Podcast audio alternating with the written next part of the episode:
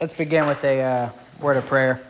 Dear Heavenly Father, we thank you for this day, and we thank you that uh, you have brought us together to study more about the history of your church, uh, particularly the history of our church, the Lutheran Church. And we pray that it would be edifying to us as we learn from our past and uh, learn about how your word has been preserved among your people. We pray this through your Son, Jesus Christ our Lord, who lives and reigns with you in the Holy Spirit, one God now and forever. Amen. Amen. All right, so last time uh, we let we just started this this topic of the world of the Reformation, and um, I ended on a kind of hopeful note, which I'll repeat uh, for review's sake, which is that um, the, this paragraph on the just on the bottom of page 221 is where we left off. And uh, this idea of different beliefs that there was um, Muslims that were invading, and then there was this shift uh, in that in the, the kind of early 1500s, late 1400s, where a lot of the Muslims had been defeated and, and Christianity was spreading. And then combine that with the, the Reformation and the gospel going forth, and then especially going into the Western world eventually. Um, Columbus is happening, you know, not that uh, far away in history, in uh, 1492, right? Mm-hmm. So the the note we had left off on was this idea that Christianity is spreading. And if you look at the history of the world uh, since the time of Christ, Christianity has continued to spread, right? So sometimes it's uh, it waxes and wanes in certain places, right? So sometimes it'll go somewhere and then it'll shrink again. But for the most part, when Christianity spreads, it does amazing things, right? And and it's also when Christianity spreads that we've seen over and over again throughout history that Christianity is what builds hospitals, right? Christianity is what turns third world countries into first world countries uh, Christianity is always a positive influence on the morality of a country, right? Because Christianity is truth. And, and when people have the truth, life is a lot better, right? So, um, yeah, education, right, uh, has largely been uh, grown and influenced by, by Christianity when it, when it begins in certain places. So, uh, that's a that's a great thing and it's a hopeful thing. And it also gives us hope, I think, for the future that, okay, maybe Christianity is not spreading the way that we'd like to see it spread right now in our place and time. But um, I think Steve mentioned last week, you know, as even as persecution comes, that's an opportunity to regroup and to focus then on, on the continuing spread of that gospel. Okay, that leads us into this uh, next next thing that we'll we'll begin with today, which is printing for the people. Okay, so this is top page 222, and this is a little paragraph here about the uh, printing press. And the when we're talking about the world of the Reformation, the printing press really cannot be underestimated. Um, so I'll just read this real quick. Intellectually, the spread of information was rapidly growing in Europe, around 1439, Johannes Gutenberg invented the movable type printing press. It is hard to understand the impact of this invention. The printing press created a means of quickly disseminating information that was previously unheard of. Books were often hand copied and expensive to own. Think of how the world of information for us changed because of the internet. All of a sudden, it was possible for ideas to travel faster than previously imagined. On top of this, the cost of printed materials went way down which meant that common people could purchase and read tracts and join the ideas that were rippling through their world and what ideas there were. Okay, so um, in a little bit, we're going to talk about early attempts at reform and how there were a couple different people like John Wycliffe and Jan Hus uh, before Luther that recognized some of the problems in the um, nascent Roman Catholic Church kind of in this era but their their ideas weren't really able to take off like Luther's. And part of the reason for that is because of the printing press. Because pr- prior to 1439, these ideas and this information just could not be disseminated that fast. And it took time for ideas to spread. Now it's possible for ideas to spread through word of mouth and and through preaching and through other means. But the thing that that really allowed Luther to take off was his his writing, right? His clear writing.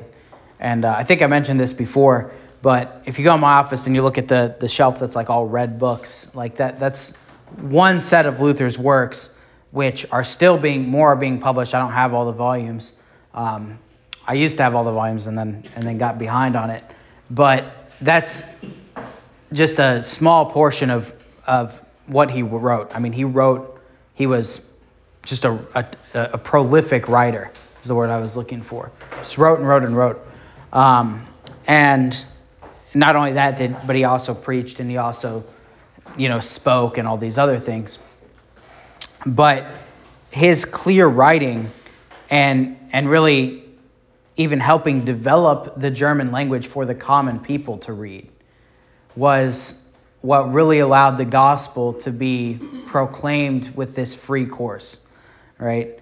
Um, that it, it just really cannot be underestimated. I mean, even in some ways, I think the the internet is maybe not as big of a change. I, as as going from not having books readily available to having books readily available right, that people could own. I mean, the internet allows us to basically have a lot of books all at our fingertips, um, and communication to happen even faster. But but I think the going from basically no books to to books is is just such a massive change, and it's it's things like this, by the way, that. Um, so sometimes when when Lutherans look back on Luther, like we we obviously have to be careful that we say, you know, we don't worship Martin Luther, like uh, we don't, you know, that that's sometimes a critique that people give of Lutherans is, well, you guys don't worship Jesus, you worship Luther. That's not true at all, and it's only really the only time we really talk about Luther a lot is when we're studying the Reformation, but um, there is a tradition of recognizing Luther as one of the greater saints through the history of the church, right? If you look at the, the, the, history of the church and you look at all the men who have done great things for the church, like made incredible contributions to the church, you know, after, let's say after the time of the apostles, after the time of Christ, right? I mean, you got like Augustine, you got Constantine, right? You got some of these big names, the Aquinas, right? Luther is one of those. He's a he. Without Luther, um, the church would just not be what it is today. Like, that's just that's just a matter of historical fact. Um, and for that, we should look at look at him with honor. I think, right? Like there's a tradition within the Lutheran Church of um, call, calling Luther like whenever like the later Lutherans after Luther, but not really modern Lutherans will like talk about Luther. They'll be like the Venerable Dr. Luther or something like that. Um, and you can kind of understand why, because he is honorific in the sense that what he did by putting the Bible in the language of the people and by proclaiming the gospel clearly for the first time in hundreds of years was just truly amazing, right? I mean, he developed this common German language for the people, even. Um, not even just theologically, but it is pretty insane. But yeah, the printing press really was a, a huge thing. And, and this idea of tracts and essays, right? Um, Christians have always kind of liked this idea of tract, right? right? Um, I don't know if you're ever bothered by people of other denominations trying to evangelize you, right? But the Mormons will give you tracts, the Jehovah's Witness will give you tracts, the Church of Christ will give you tracts. It's actually not a bad thing, right? The idea that we would have like little um, easy to understand pieces of paper that, you know, maybe a 10 pages long or whatever, that just go through point by point by point little explanations of different parts of the faith. Um, those are tracks that, that we have, and, and those are good things, and we have them, right? So we we have these uh, little simple explanations. This is the most modern uh, Concordia Publishing House iteration of of our tracks. So I think out here on the table you can grab one on the way out, or there's a bunch on the side over here. Is like a simple explanation to the church service, right? So we have a little tract. Someone walks in the church, you don't know how Lutherans worship. Here's a simple explanation to the Lutheran to the church service, right? It's pretty helpful. Um, but that idea was really pioneered by the Lutherans, right? By the evangelicals. That um, here's some simple explanations to the to the gospel, right? Here's what's wrong with the Roman Catholic Church. Here's um, why you should read the Bible in the original language, stuff like that. So, uh, yeah, Steve, did you have something? Yeah, my uh, cousin in Uganda, when he comes over here, he always prints up Bibles in their language and tracts, mm-hmm. and even Jesus video movies on whatever format they have. And it's really a, a help. Right. You know? Because a lot of times it's the first time the natives are learning to read. Yeah. And they read it in their own language. It's like really impressive. Right. Right. Yeah, it's it's pretty historically normal for there to be places and people that speak a language but have never seen it written or read a language. Um, that's still true in a lot of places today. That there's spoken language, but there's not. It's not written. And so, uh, but that when you have mass literacy and a, in a mass written language like in English in America, for instance, um, the ability to share information via words is profound. All right. Um, this next section is pretty interesting. The the Renaissance and the Reformation. The era of the Reformation was, in fact, the same era as the Renaissance, um, and this all also corresponds by the way, with the Enlightenment, Renaissance, Enlightenment, it all kind of goes together in the Western world. Most likely, when you think of the Great Renaissance, uh, you think of the men of Italy, such as Leonardo da Vinci, da Vinci and Michelangelo, who were early contemporaries of the Reformer. Da Vinci died just two years after Luther posted his 95 Theses, and Michelangelo was only eight years, a mere eight years older than Luther. Martin Luther and Philip Melanchthon and the other reformers uh, were really figures, however, not of the Italian Renaissance, but of the Northern Renaissance. Okay? Um, and I, I want to make this distinction. So the, the book makes this distinction um, that the Northern Renaissance versus the Italian Renaissance. And it is a, a, a pretty important difference um, one of the differences between the Northern and the Italian Renaissance, and also some of the other, if you get into philosophy, the difference between what the reformers were trying to do within, within this Northern Renaissance and what some of the other Enlightenment philosophers were trying to do is, a, is pretty major. And the major difference, um, as it says here, is that the Northern Renaissance and the reformers we're all about this idea of uh, back to the sources. Or in Latin, their kind of motto was uh, ad fontes, right? Back to the source, back to the fountain of the information, back to the, the source of the fountain, right, where the water comes up, right? And the um, Italian Renaissance and the and then kind of some of those Enlightenment philosophers we're much more focused on, on what we'd call humanism. Now, the, there's elements of both in both kind of camps. But if you look at the humanism, right, humanism is focused on the human, right? That's what humanism is focused on. And it's focused on what the human can accomplish, right? So you can think of like Rene Descartes, the, the father of rationalism, I, I think, therefore I am, right? My being is dependent and defined by myself, right? Not by God. And so that's uh, the kind of the ultimate expression, if you will, of humanism. Um, and now you get this. Uh, today we have what we call um, secular humanism. And secular humanism is the idea that God is totally out of the picture. And all of life is about um, just humanity on its own, right? So uh, we're trying to set up a debate at uh, Ole Miss right now with the campus ministry, um, the title of which is going to be Is Christianity Good for America? And I was trying to find someone who says Christianity is bad for America, right? So, um, but what I did to help look for people is went to the uh, human, uh, like what is it called? There's like a pretty widespread and popular secular humanist organization of America or something like that. It's like the it's like the um, humanist uh, association of humanists or something like that.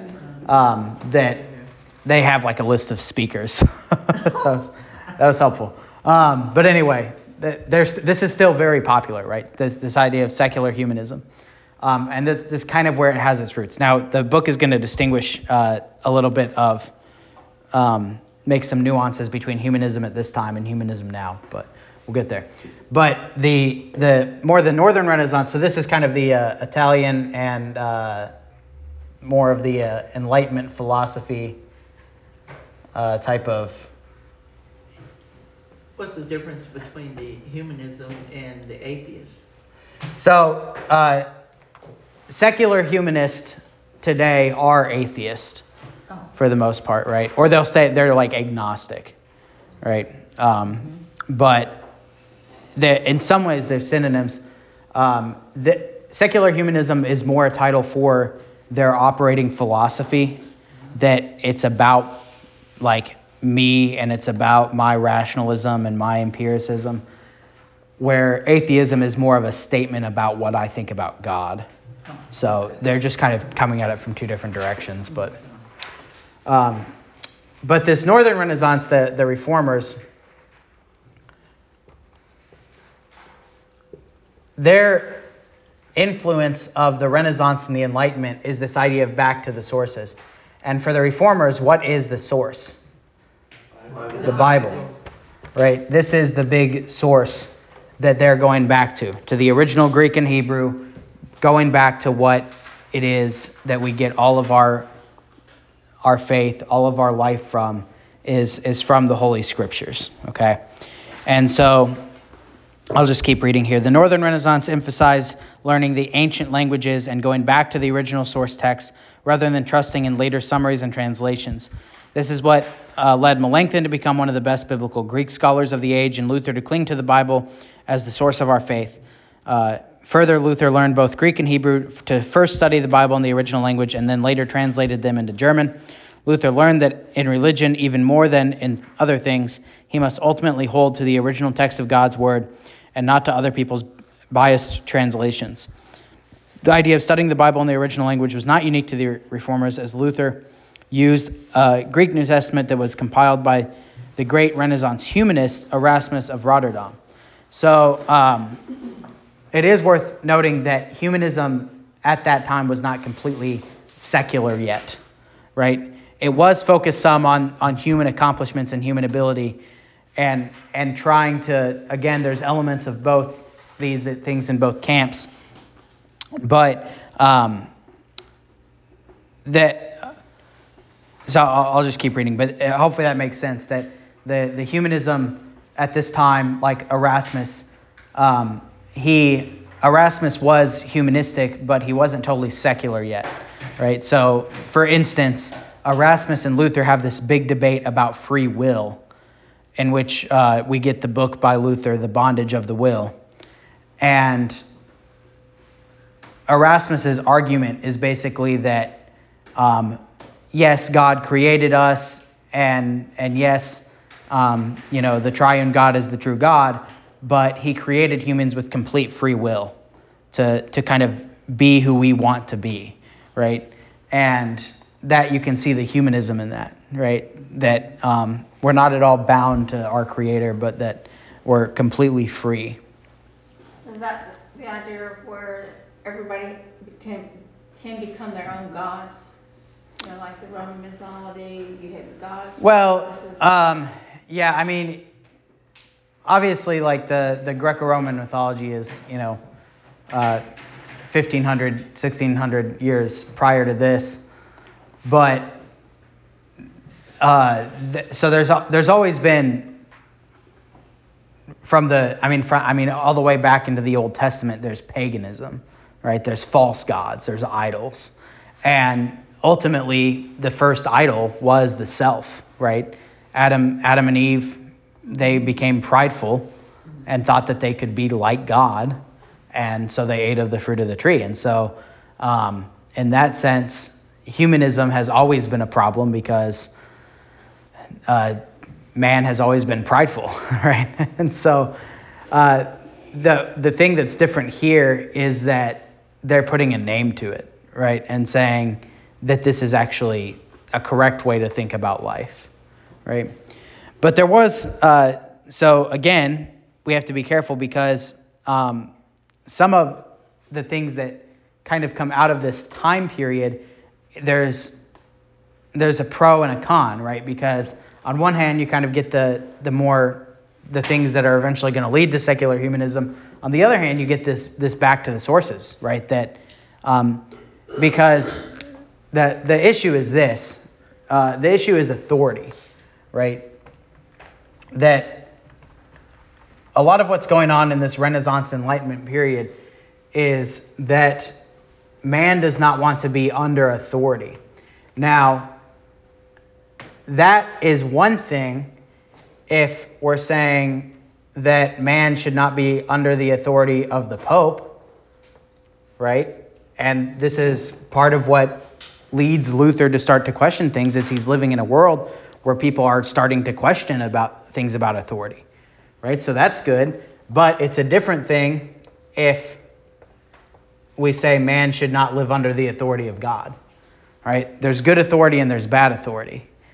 And this is the two sides of what's going on during the world of the Reformation is people are questioning authority in general. That leads to good things like saying, hey, we don't have to be under the authority of the Pope. That also eventually leads to bad things like people saying we don't have to be under the authority of God, right? Yeah. So it's a it's kind of a twofold um, Two-edged sword. yeah, it's a two-edged sword. Thank you.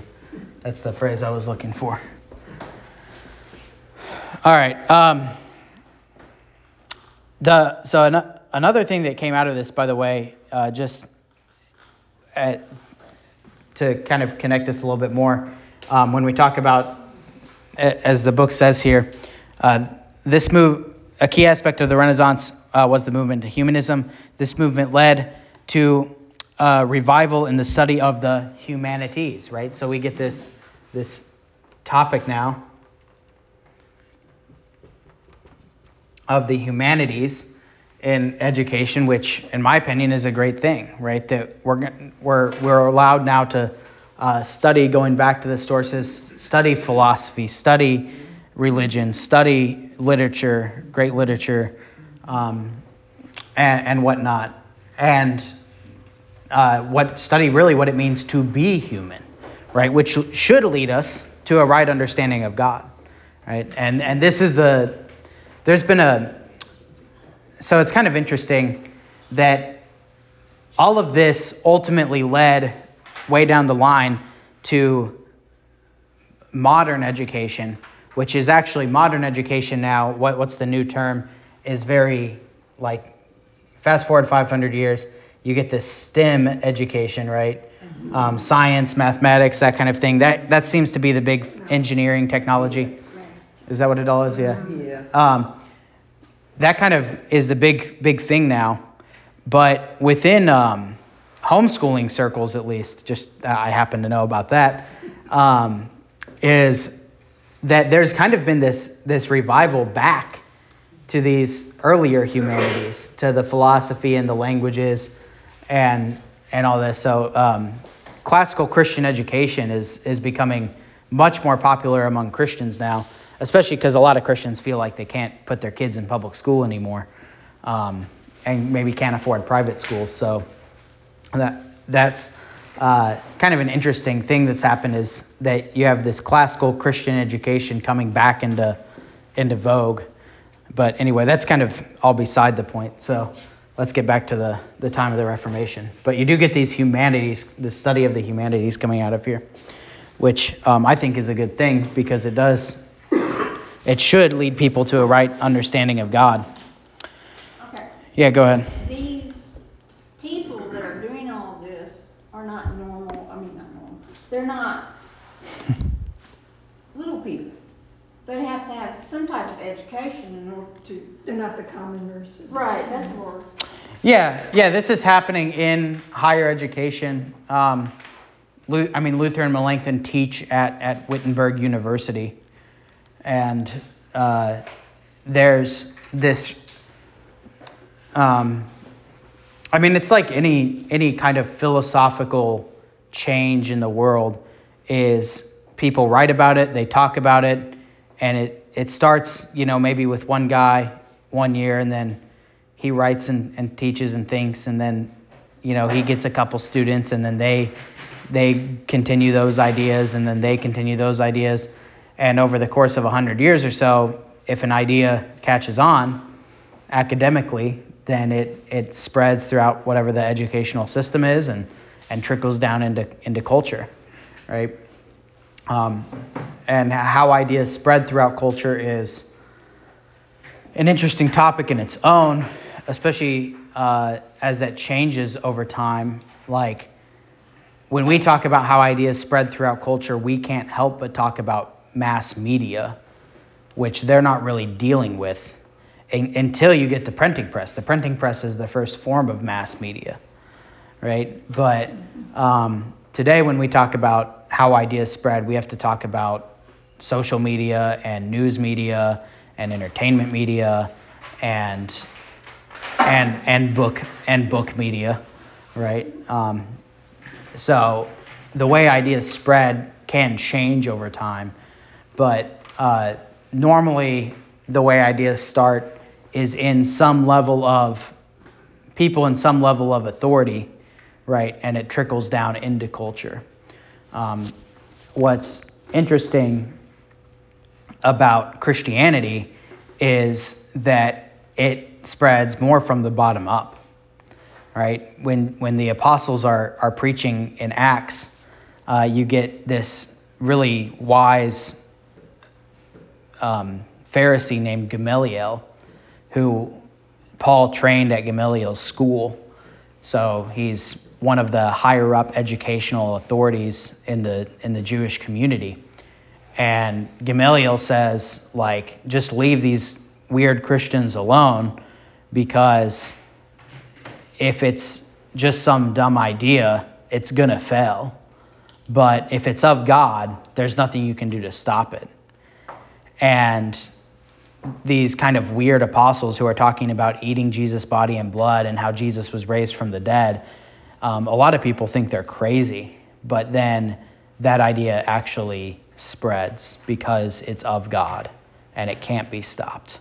So, um, but most of the time, I'd say otherwise, ideas start from authority and trickle down into culture. But, but sometimes you get an idea that starts that's more grassroots, right? And it's normally more more pure in that sense as well. But um, I think the whole Renaissance and Enlightenment catches on with the commoner because it does give them a level of freedom that they did not have in the Middle Ages. So, all right. Um, anyway, I don't want to get too bogged down in all this stuff, but um, we don't have to talk about Greek and Latin names and all that. You can read that if you want to. Um, but yeah, the the the thing I really want to fo- just come back to again is the the thing that really drove the Reformation in the sense of the world of the Reformation is this back to the force back to the sources ad fontes movement which drove them to the scriptures, right? And over and over again we've seen the last however many weeks that the thing that ends up on the center of the board, circled in big letters, is the Bible, right? Every time. That's what is driving the Reformation. That's what's driving Luther. That's what drives Lutheranism. That's what this is all about, is the preservation of God's word throughout history. Okay.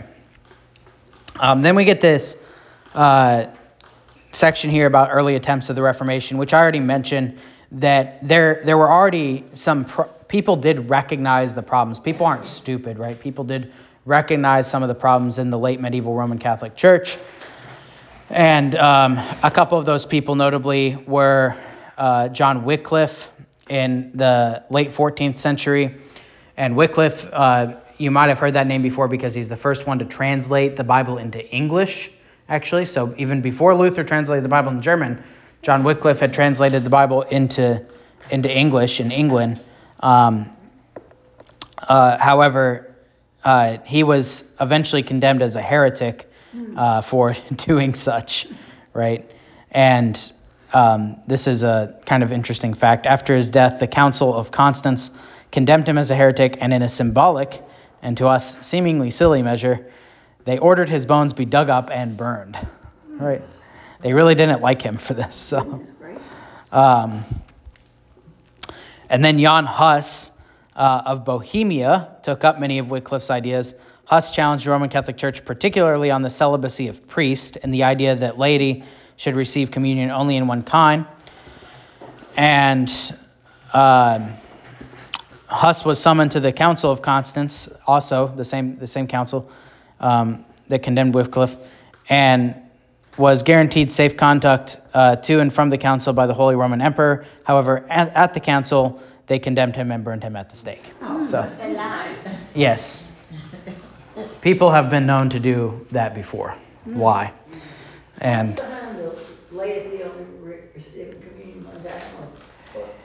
so it started as um, this pious thing that so they would only receive the bread and, and not the wine. And the reason was because of spillage, because they did not want to any uh, they didn't want to spill the blood of Christ. And the Roman Catholics kind of have this problem of what it, so what does Jesus say when he says this is my body, this is my blood? What does he say to do with it? He says take and eat and take and drink, right? And the Roman Catholics have always had this problem, not always, but they, they ended up with this problem where they recognized that it was Jesus' body and blood. And instead of taking and eating and taking and drinking, they said, no, instead we're going to take and worship, right? Which, on one hand, you can say, well, it is Jesus. So, in a sense, we should be reverent with it. We should worship um, when we receive the Lord's Supper. But um, they would do silly things like this Corpus Christi festival, the body of Christ, Corpus Christi in Latin, where they would take Jesus, they would take the body, they would take the, the bread that had been consecrated, the host, and they would put it in this uh, cross that um, had a little circle in the middle that you put the, the host inside of, and they would um, march it around in a in a parade, and people would bow down to it and stuff. And uh, they and then they would um, you can still there's still plenty of these today. I'm sure there's probably one in Memphis somewhere. They'll the, they'll have things called uh, adoration chapels where you'll you at Roman Catholic churches they'll have little chapels with one of these crosses inside where people will go and pray in the presence of of the the body of Christ, right? And so um, anyhow, but all this is just to show this kind of problem that they had that they instead of focusing on the eating and drinking, they focused on this worshiping of the the body and the blood or the elements. And one of the things that that caused is this piety that they don't want to mess it up at all, right? They don't want to spill any of the wine. They don't want to drop the host on the floor. They don't want to, you know, they don't want to be irreverent in any in, in any way, right? Um, And so that led to the the priest at some point all getting together and saying, you know, we're just going to give the bread because that's easier than giving the wine because there's a lot less likelihood that it's going to be spilled or drop or whatever. And so um, that's where the one kind came from.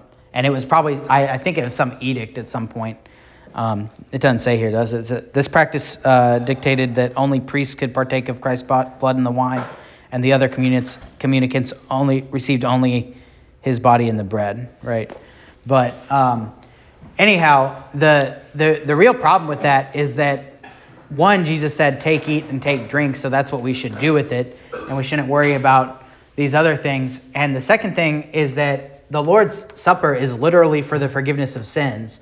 So I'm pretty sure Jesus is going to forgive you if you if you accidentally spill the wine in the Lord's Supper. Like it's for the forgiveness of sins, right? And of course we try and take care of it reverently.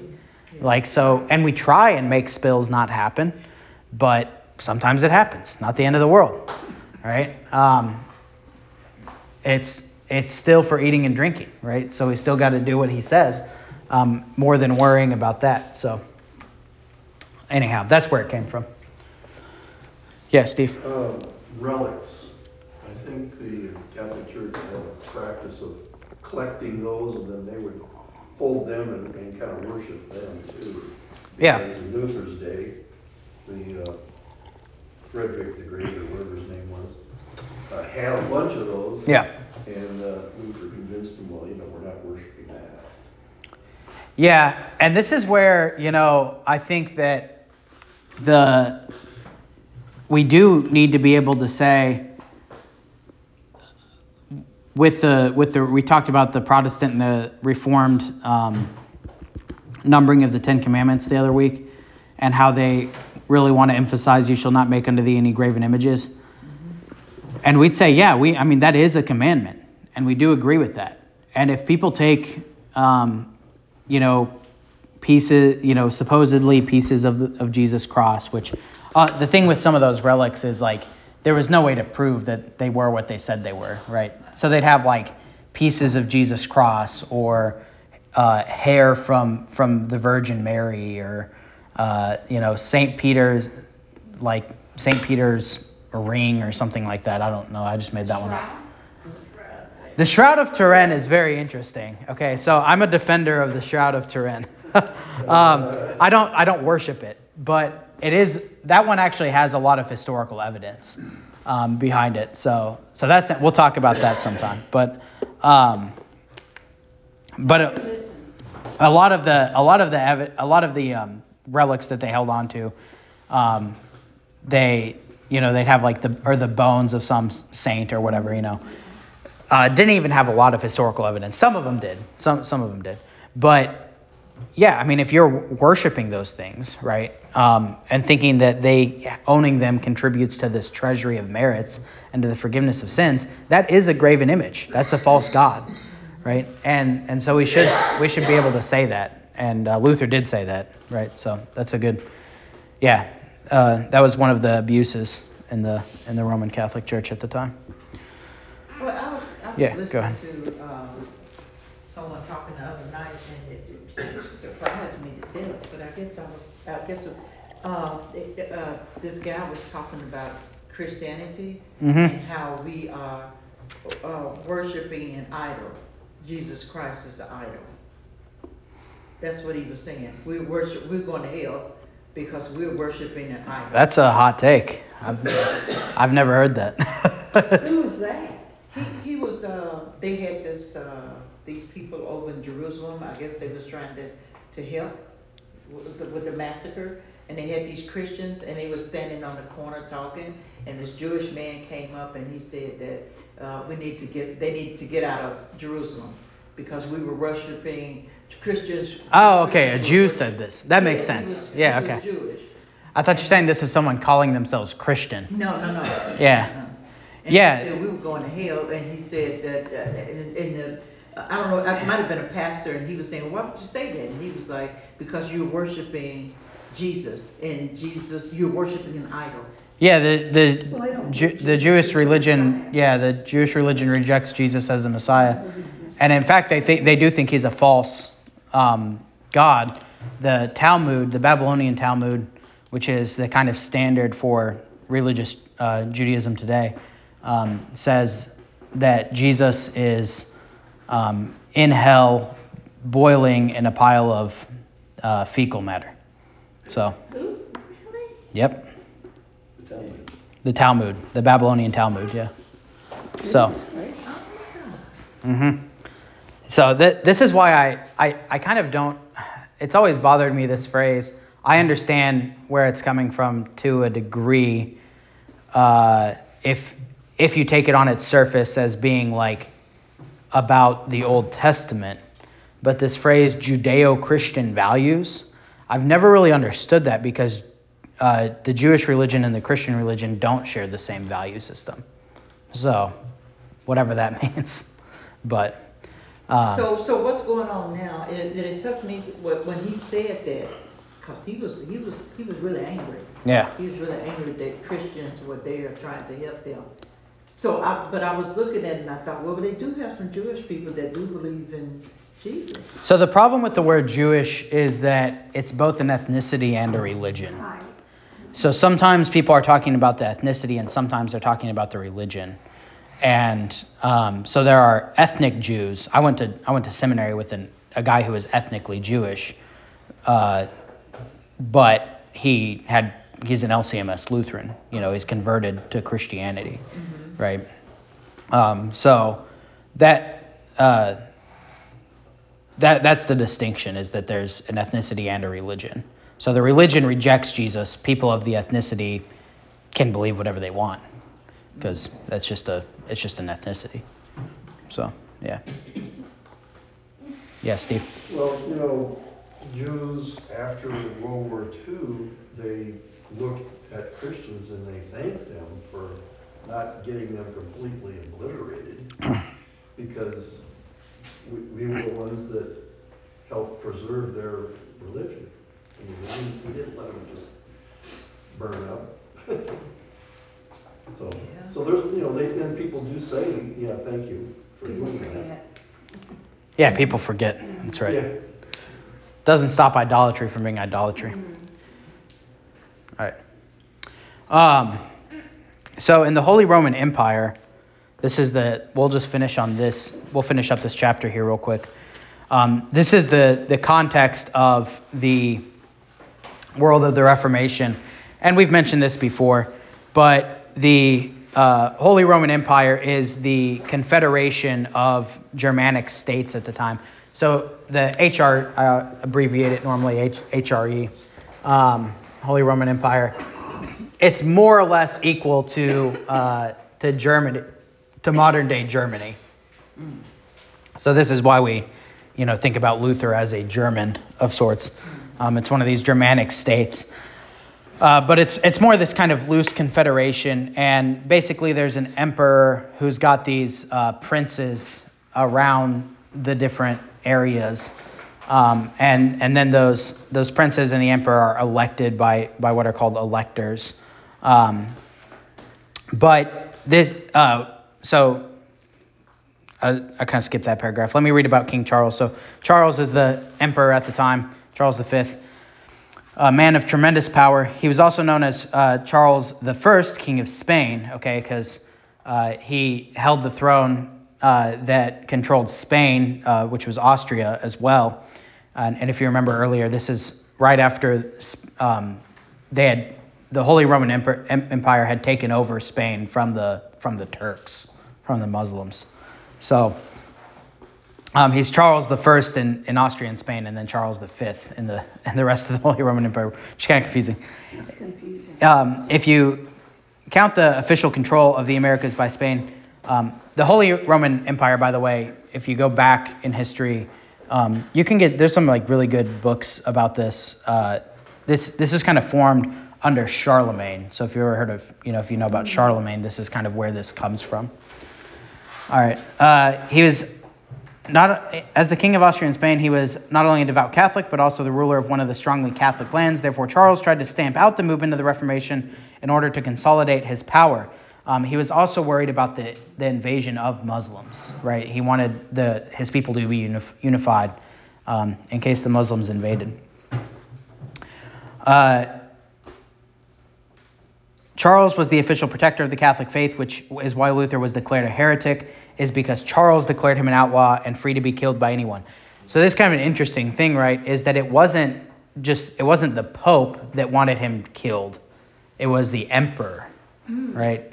And I I want to say this is historically the case is that um, almost always Christian persecution is not going to be by like necessarily someone like the Pope or even really by other religions, right? I mean, you sometimes you get Muslims who try and kill Christians, but it's always still through the veil of politics. It's not like a Muslim sees a person that's Christian, you know, and is like, I'm going to kill that person because they're Christian.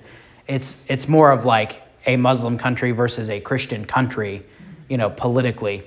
Um, so persecution, I think, is almost always generally political in nature, which is why the church does, to some degree, need to care about politics, right? Like, and the we can talk more about the separation of church and state at another time, but if we're going to be persecuted, it's probably not going to be by the Pope or by some Muslim community. It's probably going to be by the government. So, anyhow, okay. However, as much as Charles wanted to stop Luther and the Reformation, his power in many parts of the empire was greatly limited. This was especially true in Saxony. Um, Luther lived and worked in Saxony as a subject of Duke Frederick the Wise. Besides being a duke, Frederick was one of the most powerful, or one of the powerful electors. Um, ironically, Frederick cast the deciding vote uh, to place Charles on the throne of the empire. While Frederick did not openly dare openly defy the rule of Charles, he was willing and able to subvert the attempts to squash the Reformation. This included a move that probably saved Luther's life. We already talked about this a while back. Um, that after Luther was declared a heretic, uh, Frederick um, hid Luther away in the Wartburg castle. Okay. Um, it's also important to remember that Charles was the ruler of two other countries and, as such, was often distracted from dealing with the reformers by little things like ruling Austria and Spain, trying to limit the papal reaches for power in his lands, a Turkish invasion, and a possible war with France. Okay, so kind of an interesting time to live, um, certainly. And again, I think you can see God's hand in the ability to allow the Reformation to happen because all the right people are in the right places at the right time. Right? So. So during this period, was Luther married? Uh, no, not during the time when he got hidden away in the Wartburg Castle. I think that was a little bit later. I'd have to double check, but I'm, I'm pretty sure that was, let's see, um, uh, 1521 he's excommunicated, and then he's not married until 46 is when he dies. Um, when does he get married? We did talk about that. Yeah. Uh,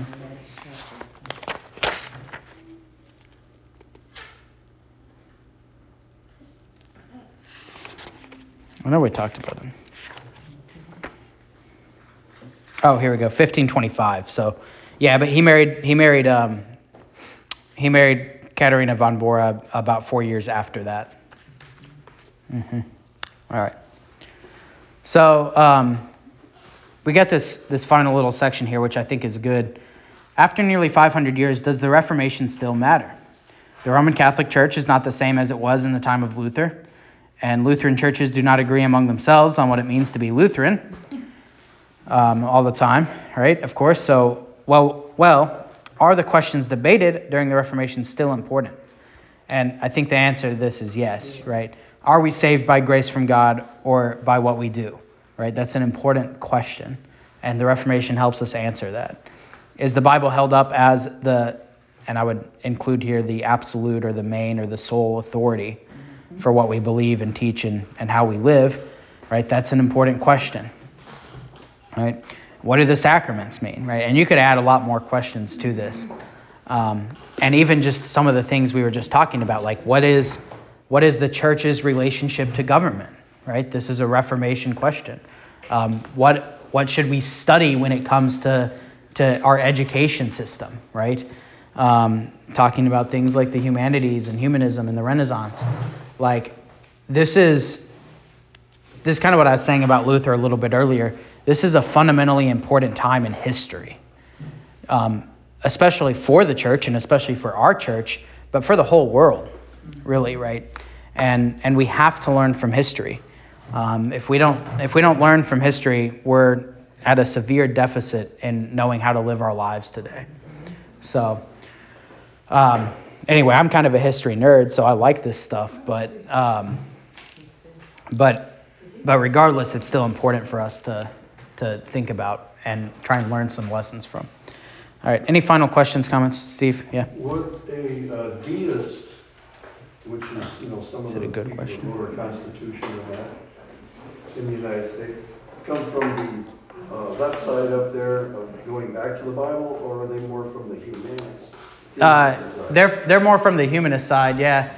Um, America, whether we like to admit it or not, is is kind of a unique project in country building because um, it's it's really founded on enlightenment, uh, on a lot of enlightenment ideas. And um, now I th- there were a few deists, like Jefferson was a deist, and uh, who else was a deist? I don't remember. Now I will say, by and large, most most of the founding fathers were still Protestant Christians, and the official religions of most of the 13 colonies were Protestant Christianity, ver- various forms of Protestant Christianity. So there is a little bit of a nuance there in that, like when the Constitution talks about freedom of religion, I think it's talking about like what are you a are you a Methodist or are you an Anglican or are you a Lutheran? Like that's kind of you know, and maybe if you're a Catholic, we'll let you in, but um, that it that's obviously up to interpretation, but there, there's a there's something to be said there. But um, there is a lot of this humanist influence in in the beginning of in the beginning of America. So um, it is what it is. But good question. Any other questions, thoughts, concerns? Yes, sir. Sorry, I forgot you earlier. Uh, maybe somebody. No, what was my first? Uh, yeah. If the press print, print and it was so hard, how did people understand? If the what was so hard? Press print. Oh, the printing press? Uh, the, the printing press allowed people to understand because they could read. You know, like how we have printers today that print out pieces of paper and books? This was the first kind of printer. I thought you said it was hard. Yeah, it was hard for people to read before that. Then they, Everybody had to handwrite each book. So if you got a book, somebody had to handwrite it. does that make sense? All right. All right, let's uh, let's close in a word of prayer. Dear Heavenly Father, we thank and praise you again for this day, and we pray that you would continue to help us learn uh, from history that your word might continue to be preserved even in our time, and that the gospel would have free course, that it would be preached to the joy and edifying of your holy people. We pray this through your Son, Jesus Christ our Lord, who lives and reigns with you in the Holy Spirit, one God now and forever. Amen. Amen.